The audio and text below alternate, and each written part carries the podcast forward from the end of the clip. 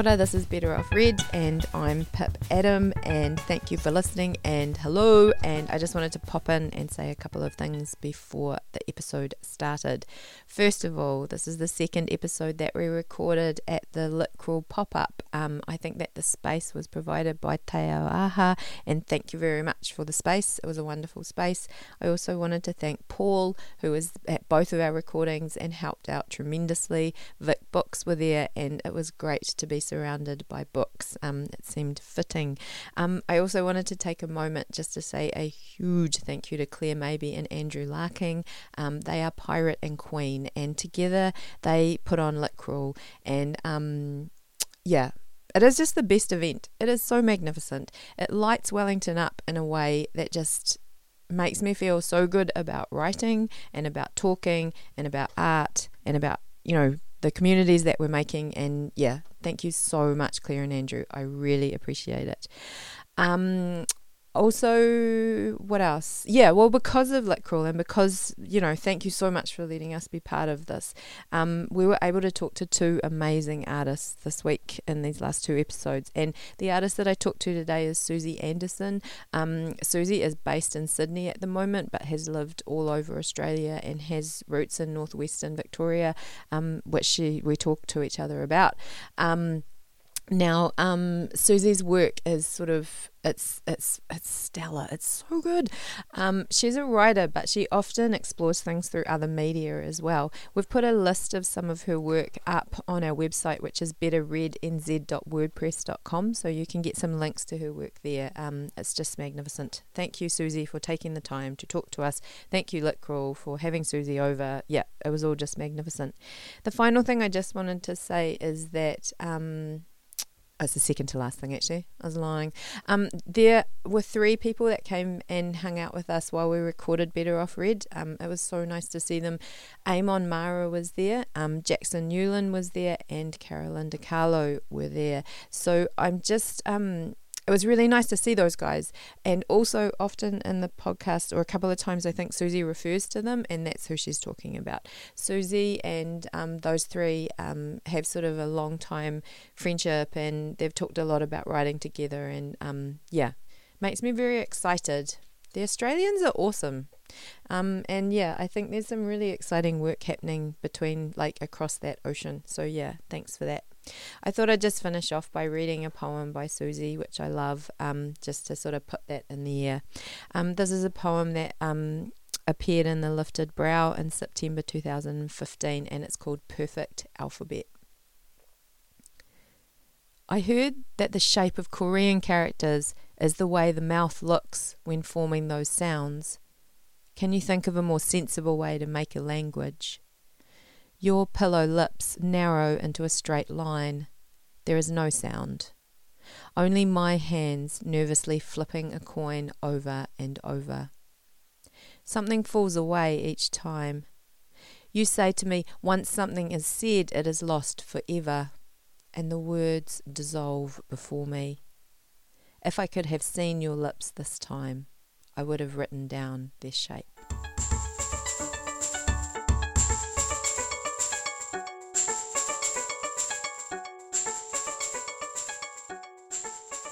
Kia ora and welcome to this episode of Better Off Read. My name's Pip Adam and I'm here with Susie Anderson. How are you, Susie? I'm very well, Pip. That's awesome. Um, so this um, is um, this is slightly different. Usually, I talk to people who I know really intimately and well, and um, for the first time, I'm going to be talking to you, who I really I know your work, but I don't know you personally. So um, in New Zealand, we have this question where we say, "Hey, how are you going?" Where are you from? And um, when we say where you're from, we mean um, sort of where are your roots and that kind of thing. And where do you go back to when you think about it? So when people ask me that question, I sort of say, oh, my family's from Invercargill and um, we moved around a lot, but there's a hill down there that I really like and that sort of thing. So I was just wondering if I could start off by asking you that question and just ask you, where are you from? Okay. Well, I'm Australian from Western Victoria, which is the southernmost state on the east coast, for those of you who don't know. Um, I grew up on a farm and then in a town called Horsham. and then I moved to Melbourne for uni, and then after like a year in London, I came back to Australia and moved to Sydney about three years ago. Awesome. Um, so that's quite a lot of movement and, and like quite a short amount of time. And um, I guess just to dive right in straight away, um, your work often talks about um, distance. You know, they often talk. It often talks about place and being away from place and being in place and that sort of thing. And I just wondered if you could talk a little bit about that, maybe. Yeah, I think I never really considered it until you started talking to me about that. And it's very true that my work does kind of draw on distance and um, the not being in a place. Um, and it's weird to think that I've lived in so many places in the last 10 years. Um, but yeah, I think a lot of it maybe stems from like this kind of s- spiritual disconnection to my cultural heritage, which is Ab- Aboriginal. Um, Wergaia is my family mob, um, which is how it's referred to in Australia. And our country, which is again like how we call our land, um, is like just north of where I grew up. So we're always very close to um, our land, but kind of never really had the knowledge and the um, cultural understanding of its significance. So maybe, I don't know, this is like a reach, but my writing maybe like in some ways is draws parallels between that and where I currently am or some, does that make any sense? That makes so much sense. Um, I think we were talking about that before, just that really interesting thing that, um, you know, New Zealand and Australia sit geographically close to each other, but, you know, like often I, I, don't, I don't know all that much about Australia, but what I do know is that here, you know, like the land that we, you know, like whakapapa, you know, the, the place that we go back to is really important, and there are a, a lot of people here who are disconnected from that land, you know, and, and we often are living in, yeah, and, and I think that that does breed this interesting, um, yeah, these interesting kind of, know what the right word would be, but sort of almost irritation and Tensions. Yeah, tensions. Yeah, yeah. Yeah. yeah.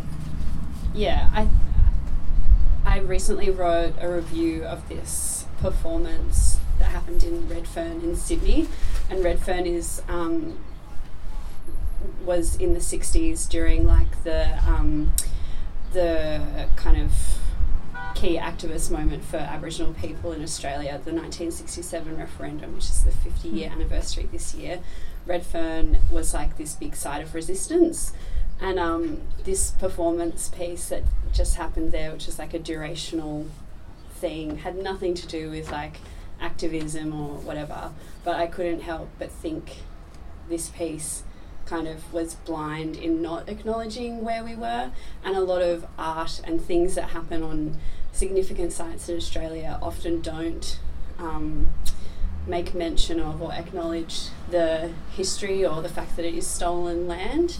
And that's something that we as Aboriginal people in Australia are constantly trying to remind the um, the people who don't share that heritage or that understanding. Hmm. Yeah. And like I guess um like I don't know but I think for myself some of that trying to work out that weird tension you know like inside of me it's also sort of a family disconnect as well but um you know like our, our sort of family has was, was cut off in a way as well and like I just often I am trying to work that out um, through writing like I think I think I'm writing something you know that's really contemporary and like oh I'm writing about the city but often it is about that disconnect and that that that feeling of discomfort and I just wonder um, like does your writing surprise you sometimes when you write something and you think oh that, that was interesting Um, maybe. Also, I don't know if I really like wound back to that point I was trying to make with the review. It was that when I was writing about it, I like. Um, there's this part in the performance where the act, the you know the actress, the artist gave um, this the other character uh, the fifty dollar note, and in Australia it has one of our like foremost um, the first Aboriginal man to be published. It has like his photo, his image on the, the note, and I kind of wove that into my review, which made, that kind of surprised me that I was like, this needs to be in it because there are no other people of colour in this performance Mm. and we're on this significant site. And like I know that part of it was like it was a volunteer kind of run thing, so they didn't have much control over it. Um, but I thought that it needed to be said. Mm. And sometimes I find in my writing that I'm not trying to criticize or I'm not trying to find solutions. It's more just like let's observe and kind of reflect, and then maybe next the next time we'll be able to move forward or something. Yeah, yeah. It is. I just I do find it really interesting, like that strange thing that, yeah. Sometimes I just find myself talking and I'm like, why am I talking? And then yeah, I'm just like, oh, I'm talking because I'm talking, and if I'm going to talk, I might as well talk about something that you know has some weight to it and feels right to me. Yeah. Um, you do far more than just write, you know, on, on paper. Um, like on paper, and you also uh, chisel. No, um, like so you do so much more than that. Like I mean, your work um, has a visual aspect to it. It has um, often a sound aspect to it. Um, the, I, I was really interested in some of the work I saw of yours at the MCA, like some of those things. I don't know whether you facilitate them, but you know, asking people to respond to ideas of you know what they want to, who, they, where they want to be in 25 years and stuff like that. So I just wonder what. I mean, it's such a weird question to ask because I guess we make as we make, but Mhm. all these different. I don't even know what the word is, like platforms that you work on. yeah. What I don't know what I don't even really know what I'm asking. I just really wonder Okay. what you think about that. Um, well, yeah, I guess I really love sound. I love audio. So this is doing this is like really great fun. um, and I've done a little bit of like radio and audio stuff. Um, I have an art collective that I make work with. Some friends of mine from Melbourne. We call ourselves the Socio Creative Trust, which is like a bit of a joke about corporate kind of like nomenclature and like the way they call themselves. Um, and the SCT, as we call ourselves, we have done some exhibitions and things where I've made like a video that kind of is a visual representation of some of my poetry. And yeah, like I just used found footage of like stuff, videos I took on my phone um, and recorded myself reciting a poem and kind of made a video. Um, sometimes I've done like, I don't know, more like just straight up podcasty things.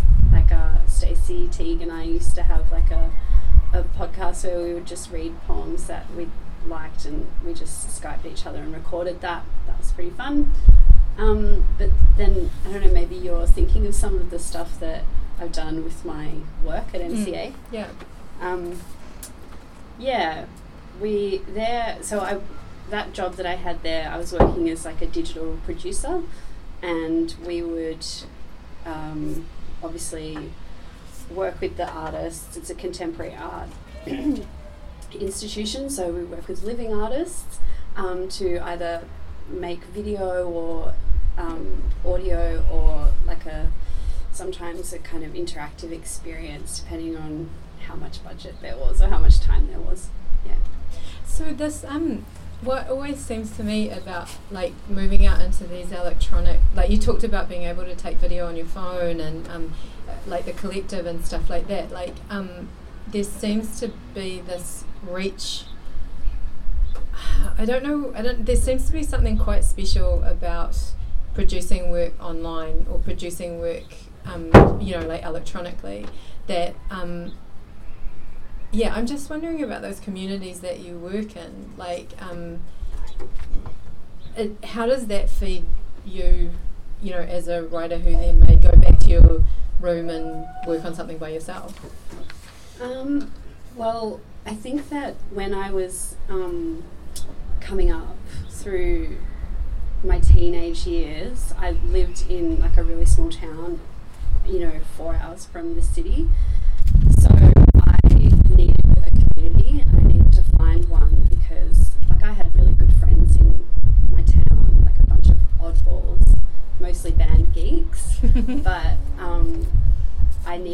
Something else. So I think when we, when mum started letting me go on the internet, I um, I started finding people through like blogs and things quite early. Like Live Journal is how me and Stacey met way back, and I met Amon and Jackson through and Caro through blogs as well. Um, so yeah, I was an early adopter of that kind of form of. Where so we were all just like writing blogs um, and commenting on each other's blogs and kind of finding each other that way. And I don't know, it sort of spiraled at some point um, where I don't know what it was. I think I was reading. I had moved to Melbourne and I'd started finding literary journals, and I was reading kind of Melbourne based lit journals like The Lifted Brow and VoiceWorks. And um, I started realizing that I could find those people in real life as well and kind of join those um, editorial committees. And um, that's what happened. I joined the VoiceWorks EdCom, um, which was a transformative experience. Any VoiceWorks alumni will tell you that.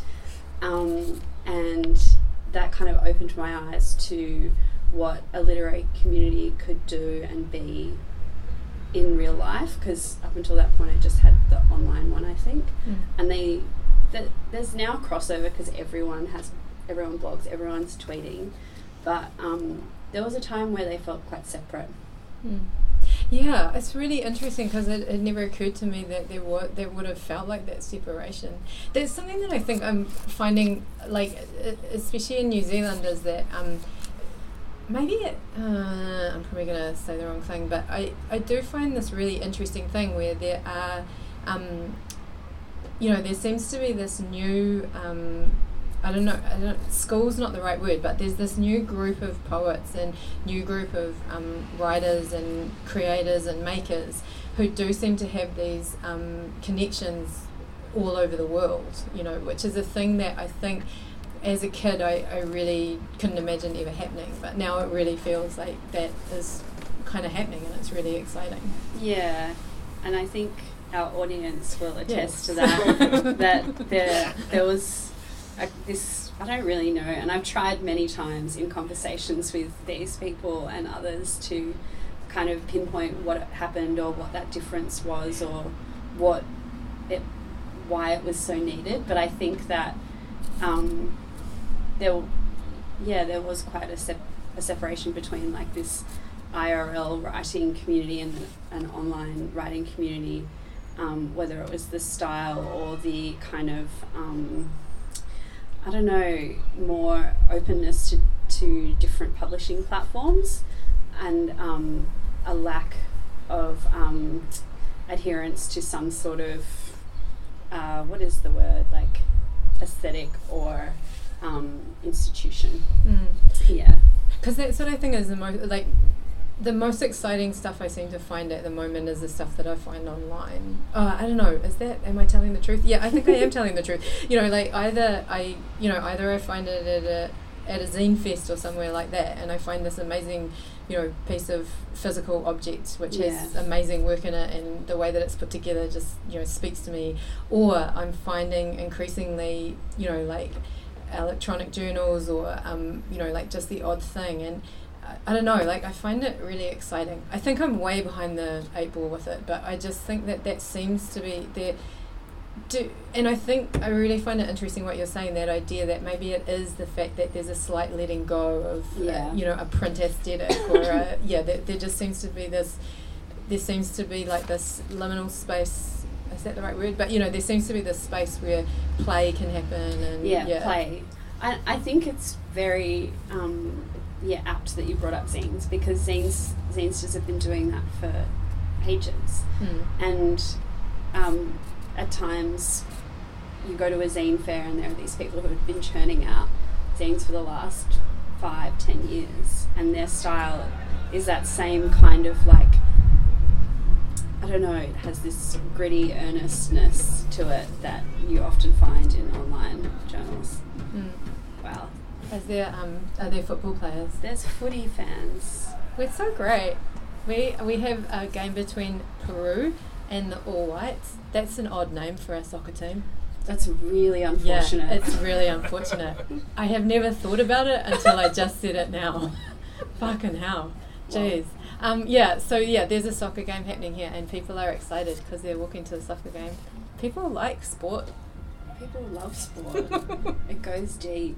It goes really deep. It's kind of tribal. I always feel like it's like um, a gladiator game, but yeah, it's not quite so exciting. Um, yeah, so I did want to talk, if it's okay with you, and I know that it, I mean, yeah, totally just say no.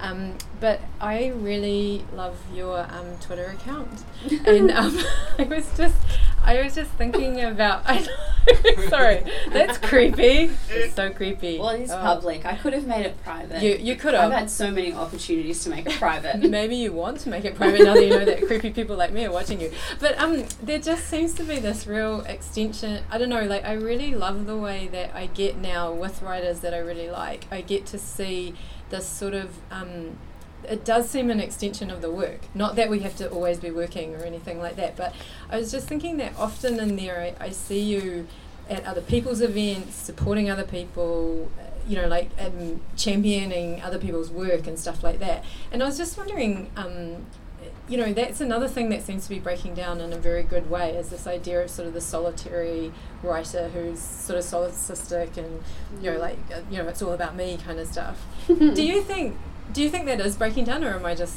yeah, I don't know. What do you think? Um, it's really weird because I've felt so like in this world of solipsism the last three weeks, and I've been like questioning everything to do with my reality. So um, perhaps this is a really poorly timed question, but I generally feel like there's a great um, online community that does do that encouragement and that kind of um, bolstering. Uh, what else? I, f- um, I find it interesting that idea of um, my Twitter account extending um, my writing practice. Because Amon and I were just talking yesterday about the new character limit, because now Yeah. you can do 280 characters. But like the um, constraint of 140 characters actually is really useful kind of writing device or um, poetic exercise, I feel like. And it seems a real shame that they would take that away from me. They, don't they know that there's like thousands of young writers who are now fucked because they don't have their 140 character limit? And it's really weird because I feel like there's this really I'm getting this strange judgment of anyone that's using the 280. Like I'm just like, Yeah. oh, you know, like because I feel the same way. And last night I did one and it was longer, and I just felt I felt weird sickness. Like it's Yeah. it's a strange kind of rhythm where I know when I'm getting close to 140 characters, and I'm like, oh, better take that full stop out. And yeah, Yeah, it just seems like a really strange thing. Yeah. It'll be so interesting to see what happens. It'll be Yeah. so weird. Um, where can I ask you a really practical? It's probably a boring question, but um, when do you write and where do you write and how do you find time to write and Yeah. all that sort of stuff? Um, well, I kind of, for the last like five years, I have kept like a text document in my laptop for every single month. And I try to just like write into that. And then I also have like a notebook that I take with me. Um, so I try to just kind of like stream of consciousness right into those things like as much as possible across the week. Um, as for like considered editing, you know, something that seems more like a poem, um, that is very sporadic and there's like ebbs and flows across the year, I find. Um, yeah, it's not very um, kind of systematic. It's as also because I just started a new job like three months ago. It's been quite um, hard to find a rhythm so far. But I, you know, I successfully wrote a whole review, which was great, and that felt good like in the last month. So I can do it. I just, you know, have to work like work quite hard to find that time.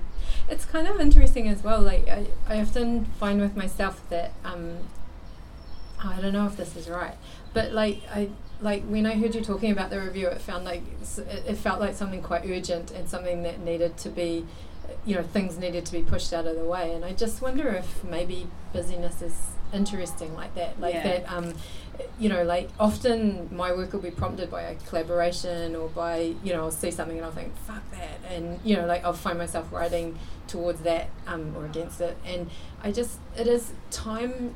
I always thought that what I wanted was to have all the time in the world to write, but now I wonder about that. Yeah, don't. I wondered that a lot this year because I kind of thought when I first started my job, um, I was like, oh my god, this is too hard, can't do it. I'm going to apply for masters, and if I get in, I'm throwing in the towel with this job, and I'm just going to write. Hmm. But I feel I always reach this place where it's, I, I think if I actually really wanted to write and do that project, I'd be doing it.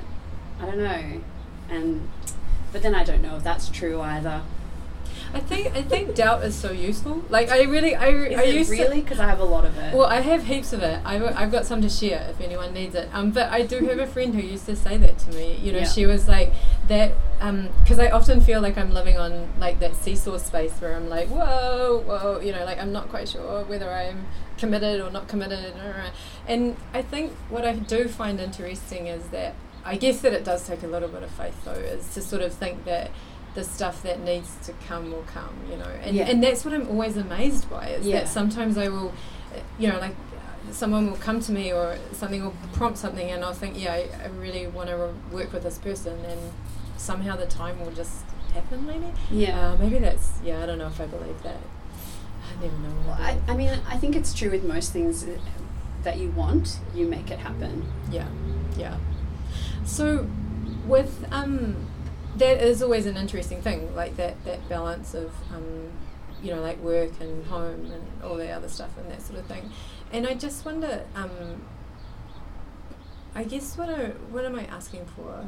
I I'm really interested in like Sydney does seem like an expensive city and a fast city and a um, city where there's lots going on, and I just wonder what. It, what is I, I, I don't know if there's the right word, but what does the writing scene look like over there? Like what what do- like you know I mean I think I'd have trouble answering this question here in- Yeah. for Wellington, but I just wonder you know because you've been involved with a couple of the um, writing festivals, eh? Like a major, Yeah. yeah, Um, well, yeah, and I can contrast Melbourne writing scene to Sydney writing scene as well. Oh cool, Should we want? yes. Very highly controversial. Oh really? No, is I- that a thing? Well, I mean, like Sydney and Melbourne have a like a famous rivalry. oh. Do, is it? I don't think we have a similar. Yeah, I think that Auckland might be the Sydney in this, and Wellington might be the Melbourne. Yeah. people are nodding. Yes, okay, that's good. Yeah, so Melbourne, I mean, it's colder, it's more like cultural, it likes to think. Um, there's something about it that's sort of leaking art and expression. Mm. Whereas Sydney, it's bright, it's touristy, it's like beachy. Um, so people don't think that it has much of a beating heart of culture. But um, I have pleasantly found that to be false. Mm. Like there's lots of great little pockets of um, writers who are putting on events and nights um, with more and more regularity, which is really great. Um, I think the main difference is that um, Melbourne has the Wheeler Centre for books, writing, and Yeah. ideas, Yeah. which it creates like a central hub for anyone who's writing. Um, and that's kind of where Emerging Writers, Melbourne Writers Festival, they all um, flow out of the Wheeler Centre.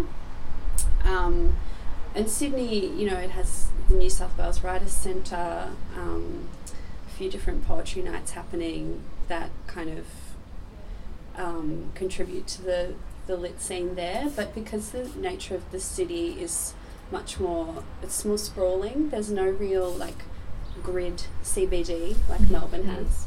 I mean, New Zealand listeners will have to go to Melbourne to understand what I'm talking about and go, go to Sydney obviously to see the difference. But I think that the geography of the place really does contribute to the disparate communities, but they are there. Yeah, I think that does sound quite a lot like Auckland. Like Auckland, I grew up in Auckland, and um, there was always this hub in the CBD, and then as the city has kind of expanded with not much sort of planning. You know, like it's Mm. just expanded the way it's expanded. There have there are now pockets of things. You know, and there um you know I can think just off the top of my head I can think there are three or four sort of poetry nights, but they take place more in suburbs and Yeah. you know they're a little bit harder to get to. Um, one thing and I don't I hope I won't ask this the wrong way, but I was just talking to another Australian writer just before and um, she works with um, some um, of the communities up near um, indigenous communities up near um, uh, she's sort of near Darwin Yeah. and she was I, I you know as a New Zealander um, you know I, I am always astounded by the diversity and, and indigeneity over there you know like there's lots of language groups and different countries and stuff like that and I just wonder often I see things coming over from Australia saying it's an indigenous writing festival it's Mm. indigenous this I just wonder what what sort of what are those communities and countries doing as far as you know writing goes like how does that work Well, it's very. That's a huge question. yeah Um, because as you say, they are like the different communities across Australia Mm. are so varied. Um, but like I've had um, amazing opportunities through my work, my previous job at the MCA. Um, I've been able to meet lots of artists, mostly visual artists from different communities across Australia. So um, it really varies depending on where they're from. But um, as a general rule, like the the further you get away from like urban centres, um, things sort of change, and the more remote a community, the more you know the challenges are different, and there there tends to be like more people speaking in language and things Mm. like that.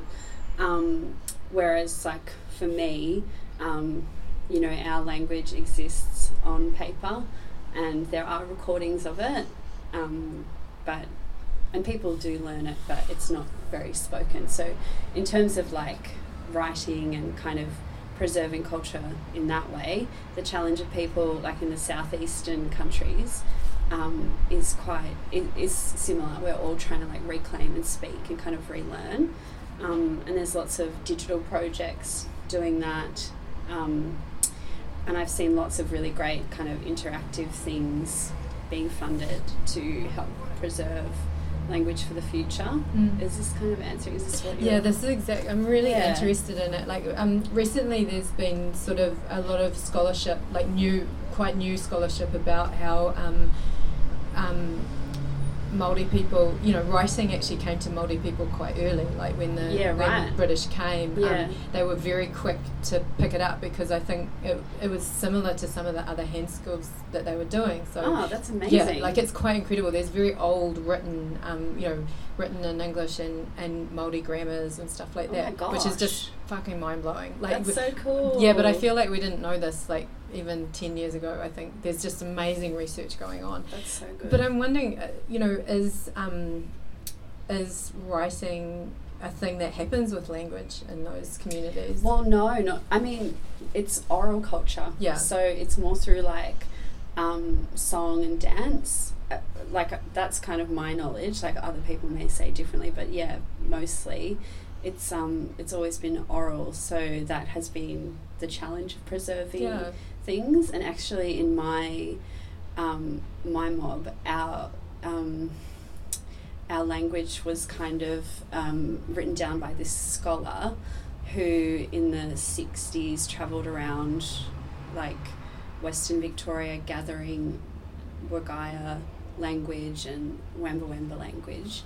Um, and she went to my great great grandmother, and she there are these recorded conversations of this yeah this Swiss researcher with my great grandmother um, Jessie Stewart. And a few years ago me and my little sister went to the like the National Indigenous Archives to go listen to it. And it's so amazing. And like they're just you really get a sense of like the the storytelling the oral tradition because you know she's telling this lady like oh my my dad knew this um, story of like th- these men these spirit men who walked across this part of the land and um, they were called this. And um, so you know it was all about passing it from one generation to the next. Um, but the result of that um, recording was that this lady went on to produce the first Wergaia dictionary, Wow. and she made yeah she's the reason that we have the written language. So and that's so recent, like that's fifty years ago. That's really weird.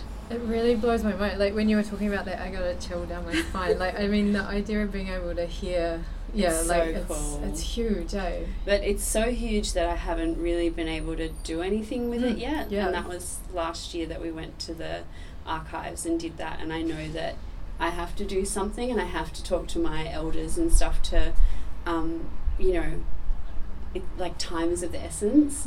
But yeah, I just got to factor it in. And that's something that makes me quite anxious. Mm. Like, I need to just make this time Yeah. or it's, too a, late. It's a huge responsibility, yeah. Like it is Yeah. feeling, yeah. Time is rocketing on. Yeah, it's it's really, oh gosh, yeah. It's Yeah, so full Sorry on. to bring the mood down. No, I'm glad. I'm glad that we do because I think that we need to face these things. You know what I mean? Like for years we've all been like la di da la di da, and yeah, I think. Well, no, we haven't. I mean, we're, everyone's been working very hard, but I also think that yeah, it's it's it's it's interesting. I think it's really interesting. Your work is often like. Um, I'm just wondering about this idea of this very old kind of story, but also your your work is often quite new. Like it brings in you know train rides and you know like phone calls and you know things like that. And I'm just wondering, like this process of journaling that you're talking about really interests me. And do you think it's that being in the contemporary and being in the moment that brings that kind of facet to your writing? Um, yes. yeah, I think.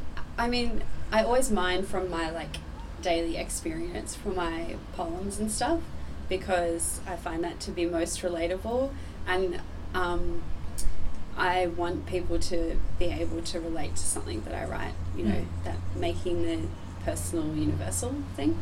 So true.